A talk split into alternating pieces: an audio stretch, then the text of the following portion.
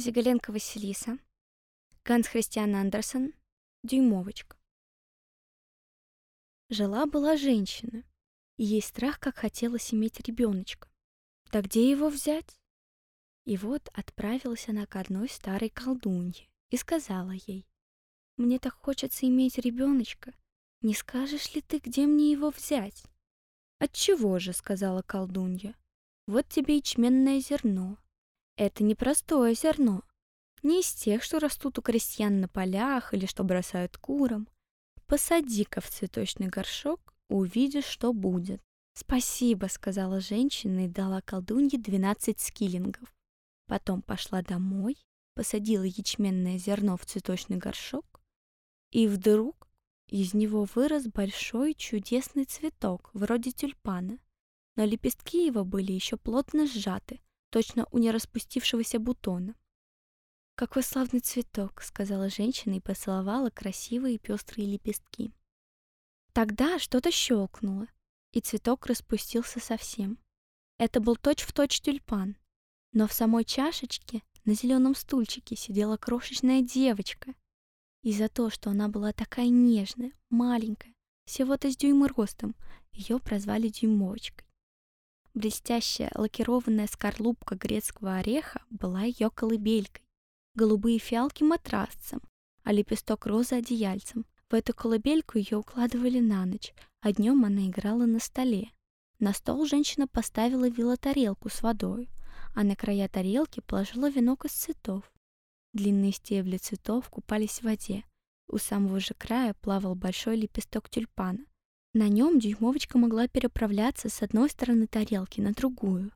Вместо весел у нее были два белых конских волоса. Все это было прелесть, как мило. Дюймовочка умела и петь. Такого нежного, красивого голоска никто еще не слыхивал. Раз ночью, когда она лежала в своей колыбельке, через разбитое оконное стекло пролезла большущая жаба, мокрая, безобразная, она вспрыгнула прямо на стол, где спала под розовым лепесточком дюймовочка. «Вот жена моему сынку», — сказала жаба, взяла ореховую скорлупку с девочкой и выпрыгнула через окно в сад. Там протекала большая широкая река. У самого берега было топко и вязко. Здесь-то, в тине, и жила жаба с сыном. У, какой он был тоже гадкий, противный, точь-в-точь мамаша. «Квакс, квакс, брыкикекекс!» Только и мог он сказать, когда увидел прелестную крошку в ореховой скорлупке. «Тише ты! Она еще проснется, пожалуй, да убежит от нас», — сказала старуха-жаба. «Она ведь легче лебединого пуха. Высадим-ка ее посередине реки на широкий лист кувшинки. Это ведь целый остров для такой крошки. Оттуда она не сбежит. А мы пока разуберем там внизу наше гнездышко, и заживете вы в нем на славу. В реке росло множество кувшинок. Их широкие зеленые листья плавали по поверхности воды. Самый большой лист был всего дальше от берега. К этому-то листу подплыла жаба и поставила туда ореховую скорлупу с девочкой. Бедная крошка проснулась рано утром и увидала, куда она попала, и горько заплакала. Со всех сторон была вода, и ей никак нельзя было перебраться на сушу. А старая жаба сидела внизу, в тине, и убирала свое жилье тростником и желтыми кувшинками. Надо же было приукрасить все для молодой невестки. Потом она поплыла со своим безобразным сыном к листу, где сидела дюймовочка, чтобы взять прежде всего ее хорошенькую кроватку и поставить в спальне невесты. Старая жаба очень низко присела в воде перед девочкой и сказала, «Вот мой сынок, твой будущий муж, вы славно заживете с ним у нас в тине». «Квакс, квакс, брекики-кекс», только и мог сказать сынок. Они взяли хорошенькую кроватку и уплыли с ней. А девочка осталась одна одинешенька на зеленом листе и горько-горько плакала. Ей вовсе не хотелось жить у гадкой жабы и выйти замуж за ее противного сына. Маленькие рыбки, которые плавали под водой, верно видели жабу с сынком и слышали, что она говорила. Поэтому-то все повысунули из воды головки, чтобы поглядеть на крошку невесту. Как они увидели ее, им стало ужасно жалко, что такой миленькой девочке приходится идти жить к старой жабе в тину. Не бывать же этому! Рыбки столпились внизу у стебля, на котором держался лист, и живо перегрызли его своими зубами. Листок с девочкой поплыл по течению, дальше, дальше. Теперь у жабе ни за что не догнать крошку. Дюймовочка плыла по реке все дальше и дальше, и маленькие птички, которые сидели в кустах, увидав ее, пели, какая хорошенькая девочка. А листок все плыл, доплыл. Вот дюймовочка попала за границу. Красивый белый мотылек все время порхал вокруг нее и, наконец, уселся на самый листок. Уж очень ему понравилась дюймовочка. Она ужасно радовалась. Гадкая жаба не могла теперь догнать ее, а вокруг все было так красиво. Солнце так и грело золотом на воде. Дюймовочка сняла с себя пояс, одним концом обвязала мотылька, а другой привязал к своему листку, и листок поплыл еще быстрее. Мимо летел майский жук, увидал девочку, обхватил ее за тонкую талию лапкой и унес на дерево. А зеленый листок поплыл дальше, и с ним мотылек.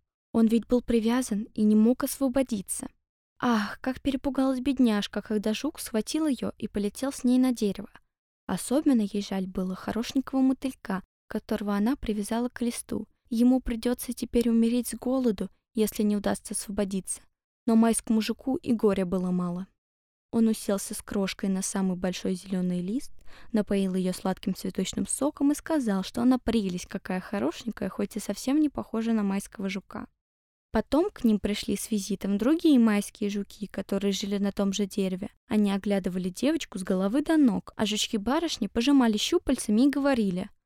«У нее только две ножки, жалко смотреть. У нее нет щупальцев. У нее такая тонкая талия, Фи, она совсем как человек. Так некрасиво», — сказали в один голос все жучки женского пола. А дюймовочка была примиленькая. Майскому жуку который принес ее, она тоже очень понравилась сначала. А тут вдруг и он нашел, что она безобразна. И не захотел больше держать ее у себя. Пускай идет куда знает. Он слетел с нею с дерева и посадил на ромашку. Тут девочка принялась плакать о том, что она такая безобразная. Даже майские жуки не захотели держать ее у себя. А на самом-то деле она была прелестнейшим созданием на свете. Нежная, Ясная, точно лепесток розы. Целое лето прожила дюймовочка одна денешенька в лесу. Она сплела себе колыбельку и подвесила ее под большой лопушиный лист. Там дождик не мог достать ее. Ела крошка сладкую цветочную пыльцу, а пила росу, которую каждое утро находила на листочках. Так прошли лето и осень. Но вот дело подошло к зиме. Длинной, холодной зиме. Все певучие птички разлетелись, Кусты и цветы увяли. Большой лопушиный лист, под которым жила дюймовочка, пожелтел, весь засох и свернулся в трубочку. Сама крошка мерзла от холода. Платьице ее все разорвалось. Она была такая маленькая, нежная, долго ли тут замерзнуть? Пошел снег, и каждая снежинка была для нее то же, что для нас целая лопата снега. Мы ведь большие. Она была всего-то с дюйм. Она завернулась было в сухой лист, но он совсем не грел, и бедняжка сама дрожала, как лист. Возле леса, куда она попала, лежало большое поле. Хлеб давно был убран. Одни голые сухие стебельки торчали из мерзлой земли. Для тюмовочки это был целый лес. Ух, как она дрожала от холода. И вот пришла бедняжка к дверям полевой мыши. Дверью была маленькая дырочка, прикрытая сухими стебельками и былинками. Полевая мышь жила в тепле и довольстве, все помещение было пятком набито хлебными зернами. Кухня и кладовая у нее были на заглядение. Дюймовочка стала у порога, как нищенка, попросила подать ей кусочек ячменного зерна. Она два дня ничего не ела. «Ах ты, бедняжка!» — сказала полевая мышь. Она была в сущности добрая старуха. «Ступай сюда, погрейся да поешь со мной». Девочка понравилась мыши, и мышь сказала, «Ты можешь жить у меня всю зиму, только убирай хорошенько мои комнаты, да рассказывай мне сказки. Я до них большая охотница». И дюймовочка стала делать все, что приказывала ей мышь, и зажила отлично. «Скоро, пожалуй, у нас будут гости», — сказала как-то полевая мышь. «Мой сосед обычно навещает меня раз в неделю. Он живет куда лучше меня. У него огромные залы, а ходит он в чудесной бархатной шубе. Вот если бы тебе удалось выйти за него замуж, то ты бы зажила на славу. Беда только, что он слеп и не может видеть тебя. Зато ты должна рассказать ему самые лучшие сказки, какие только знаешь. Но девочке мало дела было до всего этого. Ей не хотелось выйти замуж за соседа, ведь это был крот. Он в самом деле скоро пришел в гости к полевой мыши. Правда, он носил черную бархатную шубу, был очень богатый учен. По словам полевой мыши, помещение у него было в 20 раз просторнее, чем у нее. Но он совсем не любил ни солнца, ни прекрасных цветков и отзывался от них очень дурно. Он ведь никогда не видел их. Девочке пришлось спеть две песенки. «Майский жук лети-лети» и «Бродит по лугам монах». Да так мило, что Крот совсем в нее влюбился. Но он не сказал ни слова. Он был такой степенный и солидный господин. Крот недавно прорыл под землей новую длинную галерею от своего жилья к дверям полевой мыши и позволил мыши и девочке гулять по этой галерее сколько угодно. Крот просил только не пугаться мертвой птицы, которая лежала там. Это была настоящая птица с перьями, с клювом. Она, должно быть, умерла недавно, в начале зимы. Ее закопали как раз там, где Крот прорыл свою галерею. Крот взял в рот гнилушку. В темноте ведь это все равно, что свечка. Пошел вперед, освещая длинную темную галерею. Когда они дошли до места, где лежала мертвая птица, Крот проткнул своим широким носом в земляном потолке дыру, и в галерею пробрался дневной свет. В самой середине галереи лежала мертвая ласточка. Хорошенькие крылья ее были крепко прижаты к телу. Ножки и головка спрятаны в перышке. Бедная птичка, верно, умерла от холода. Девочке стало ужасно жаль ее. Она очень любила этих милых птичек, которые целое лето так чудесно пели ей песенки. Но крот толкнул птичку своими короткими лапами и сказал, «Небось не свистит больше. Вот горькая участь родиться певучей. Слава богу, что моим детям нечего бояться этого. Какой прок от этого чириканья? Что оно приносит птице? Холод и голод зимой? Много, нечего сказать». Дюймовочка не сказала ничего, но когда крот с мышью повернулись к птице спиной, нагнулась к ней раздвинула перышки и поцеловала ее прямо в закрытые глазки. «Может быть, это самое так чудесно распевала летом», — подумала девочка. «Сколько радости доставила ты мне, милая, хорошенькая птичка». Крот опять заткнул дыру в потолке и проводил дам обратно. Но девочке не спалось ночью. Она встала с постели, сплела из сухих былинок большой славный ковер, снесла его в галерею и завернула в него мертвую птичку. Потом отыскала у полевой мыши пуху и обложила им всю ласточку, чтобы ей было потеплее лежать на холодной земле.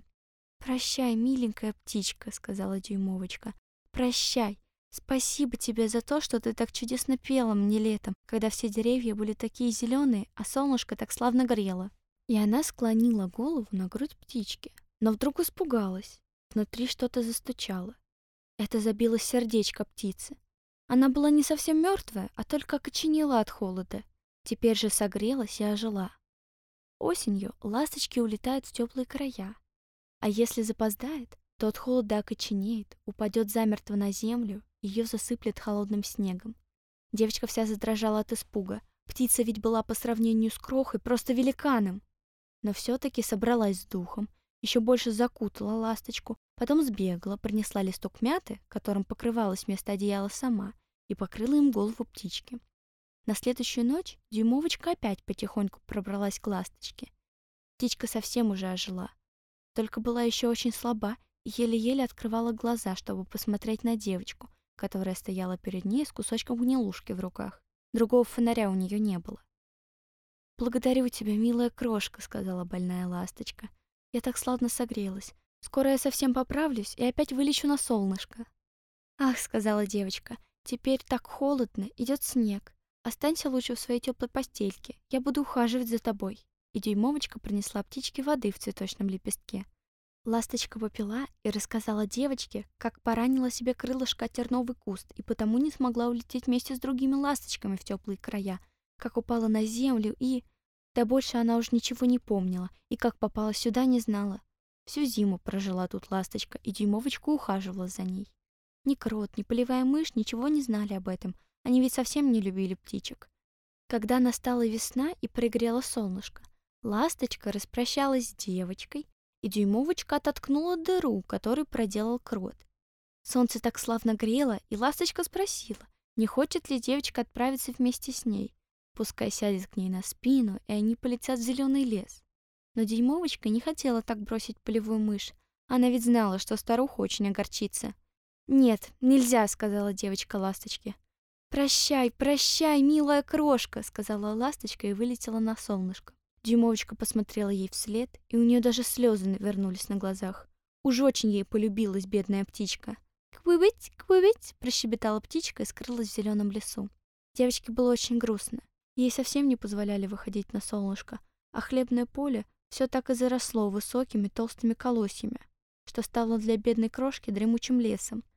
«Летом тебе придется готовить себе приданное», — сказал ей полевая мышь. Оказалось, что скучный сосед в бархатной шубе посватался за девочку. Надо, чтобы у тебя всего было вдоволь. А там выйдешь замуж за крота и подавно ни в чем нуждаться не будешь. И девочке пришлось прясть по целым дням, а старуха-мышь наняла четырех пауков для ткани, и они работали день и ночь. Каждый вечер крот приходил к полевой мыши в гости и все толковал о том, что вот, скоро лету будет конец, солнце перестанет так палить землю, а то она совсем уж как камень стала. И тогда они сыграют свадьбу. Но девочка была совсем не рада. Ей не нравился скучный крот. Каждое утро на восходе солнышка и каждый вечер при закате Дюймовочка выходила на порог мышиной норки. Иногда ветер раздвигал верхушки колосьев, и ей удавалось увидеть кусочек голубого неба. «Так светло, так хорошо, там, на воле!» — думала девочка и вспоминала о ласточке. Ей очень хотелось бы повидаться с птичкой, но ласточки нигде не было видно — Должно быть, она летала там, далеко-далеко, в зеленом лесу. К осени Дюймовочка приготовила все свое приданное. «Через месяц твоя свадьба», — сказала девочке полевая мышь. Но крошка заплакала и сказала, что не хочет выходить замуж за скучного крота. «Пустяки», — сказала старуха-мышь. «Только не капризничай, а то возьму да укушу тебя белым зубом. У тебя будет чудеснейший муж. У самой королевы нет такой черной бархатной шубки, как у него». Да и в кухне, и в погребе у него не пусто. Благодари Бога за такого мужа. Наступил день свадьбы. Крот пришел за девочкой. Теперь ей приходилось идти за ним, его нору, жить там, глубоко-глубоко под землей, и никогда не выходить на солнышко. Крот ведь терпеть его не мог. А бедной крошке было так тяжело навсегда распроститься с красным солнышком. У полевой мыши она все-таки могла хоть изредка любоваться на него и дюймовочка вышла взглянуть на солнце в последний раз. Хлеб был уже убран с поля, и из земли опять торчали одни голые засохшие стебли. Девочка отошла от дверей подальше и протянула к солнцу руки. «Прощай, ясное солнышко, прощай!» Потом она обняла ручонками маленький красный цветочек, который рос тут, и сказала ему. «Кланяйся от меня, милой ласточки, если увидишь ее». «Квывыть, квывыть!» вдруг раздалось над ее головой. Дюймовочка подняла глаза и увидела ласточку, которая пролетала мимо. Ласточка тоже увидела девочку и очень обрадовалась. А девочка заплакала и рассказала ласточке, как ей не хочется выходить замуж за гадкого крота и жить с ним глубоко под землей. Туда никогда не заглянет солнышко. «Скоро придет холодная зима», — сказала ласточка, «и я улетаю далеко-далеко, в теплые края. Хочешь лететь со мной? Ты можешь сесть ко мне на спину, только привяжи себя покрепче поясом, и мы улетим с тобой далеко от гадкого крота. Далеко, за синие моря, за высокие горы, в теплые края, где солнышко светит ярче, где всегда лето и цветут чудесные цветы. Полетим со мной, милая крошка. Ты ведь спасла мне жизнь, когда я замерзла в темной холодной яме. Да, да, я полечу с тобой, сказала дюймовочка, села птичке на спину, уперлась ножками в ее распростертые крылья и крепко привязала себя поясом к самому большому перу. Ласточка взвелась стрелой и полетела над темными лесами, над синими морями и высокими горами, покрытыми снегом. Тут была страсть, как холодно. Дюймовочка вся зарылась в мягкие перья ласточки и только одну головку высунула, чтобы видеть чудесные места, над которыми она пролетала. Но вот и теплые края. Солнце тут уже сияло гораздо ярче, небо стояло выше, а около канавы изгороди вился чудесный зеленый и черный виноград. В лесах зрели лимоны и апельсины, пахло миртами и душистой мятой, а по дорожке бегали прелестные ребятишки и ловили больших пестрых бабочек. Но ласточка летела все дальше и дальше, и чем дальше, тем было все лучше. На берегу чудесного голубого озера, посреди зеленых кудрявых деревьев, стоял старинный белый мраморный дворец. Виноградные лозы обвивали его высокие колонны, а наверху, под крышей, лепились ласточкины гнезда. В одном из них и жила ласточка, которая принесла дюймовочку. «Вот мой дом», — сказала ласточка. «А ты выбери себе внизу какой-нибудь красивый цветок. Я тебя посажу в него, и ты заживешь как нельзя лучше». «Ах, как чудесно!» — сказала крошка и захлопала ручонками. Внизу лежали большие куски мрамора. Это свалилась верхушка одной колонны и разбилась на три куска. А между ними росли чудеснейшие крупные белые цветы. Ласточка спустилась и посадила девочку на один из широких лепестков. Но вот диво! В самой чашечке цветка сидел маленький человечек, беленький и прозрачный, точно хрустальный. На голове у него сияла прелестная золотая корона, а за плечами развивались блестящие крылышки, а сам он был не больше дюймовочки. Это был эльф. В каждом цветке живет эльф или эльфа, а тот, который сидел рядом с дюймовочкой, был сам король эльфов. «Ах, как он хорош!» — шепнула дюймовочка ласточке. Маленький король совсем перепугался при виде ласточки. Он был такой крошечный, нежный, и она показалась ему огромным страшилищем. Зато он очень обрадовался, увидав нашу крошку. Он никогда еще не видывал такой хорошенькой девочки. И он снял свою золотую корону, надел ее дюймовочке на голову и спросил, как ее зовут и хочет ли она быть его женой, царицей цветов. Вот это так муж. Не то, что гадкий сын жабы или крот в бархатной шубе. И девочка согласилась. Тогда из каждого цветка вылетели эльф или эльфа, такие хорошенькие, что просто прелесть. Все они поднесли дюймовочке подарки. Самым лучшим была пара прозрачных стрекозиных крылышек. Их прикрепили к спинке девочки, и она тоже могла теперь летать с цветка на цветок. То-то было радости, а ласточка сидела наверху в своем гнездышке и пела им как только умела. Но самой ей было очень грустно. Она ведь крепко полюбила девочку и хотела бы век не расставаться с ней. «Тебя больше не буду звать Дюймовочкой», — сказал эльф. «Это гадкое имя, а ты такая хорошенькая. Мы будем звать тебя Майей». «Прощай, прощай», — прощебетала ласточка и опять улетела из теплых краев в далекую Данию. Там у нее было маленькое гнездышко, как раз над окном человека, большого мастера рассказывать сказки. Ему-то она и спела свое «Куить», и от нее-то мы и узнали эту историю.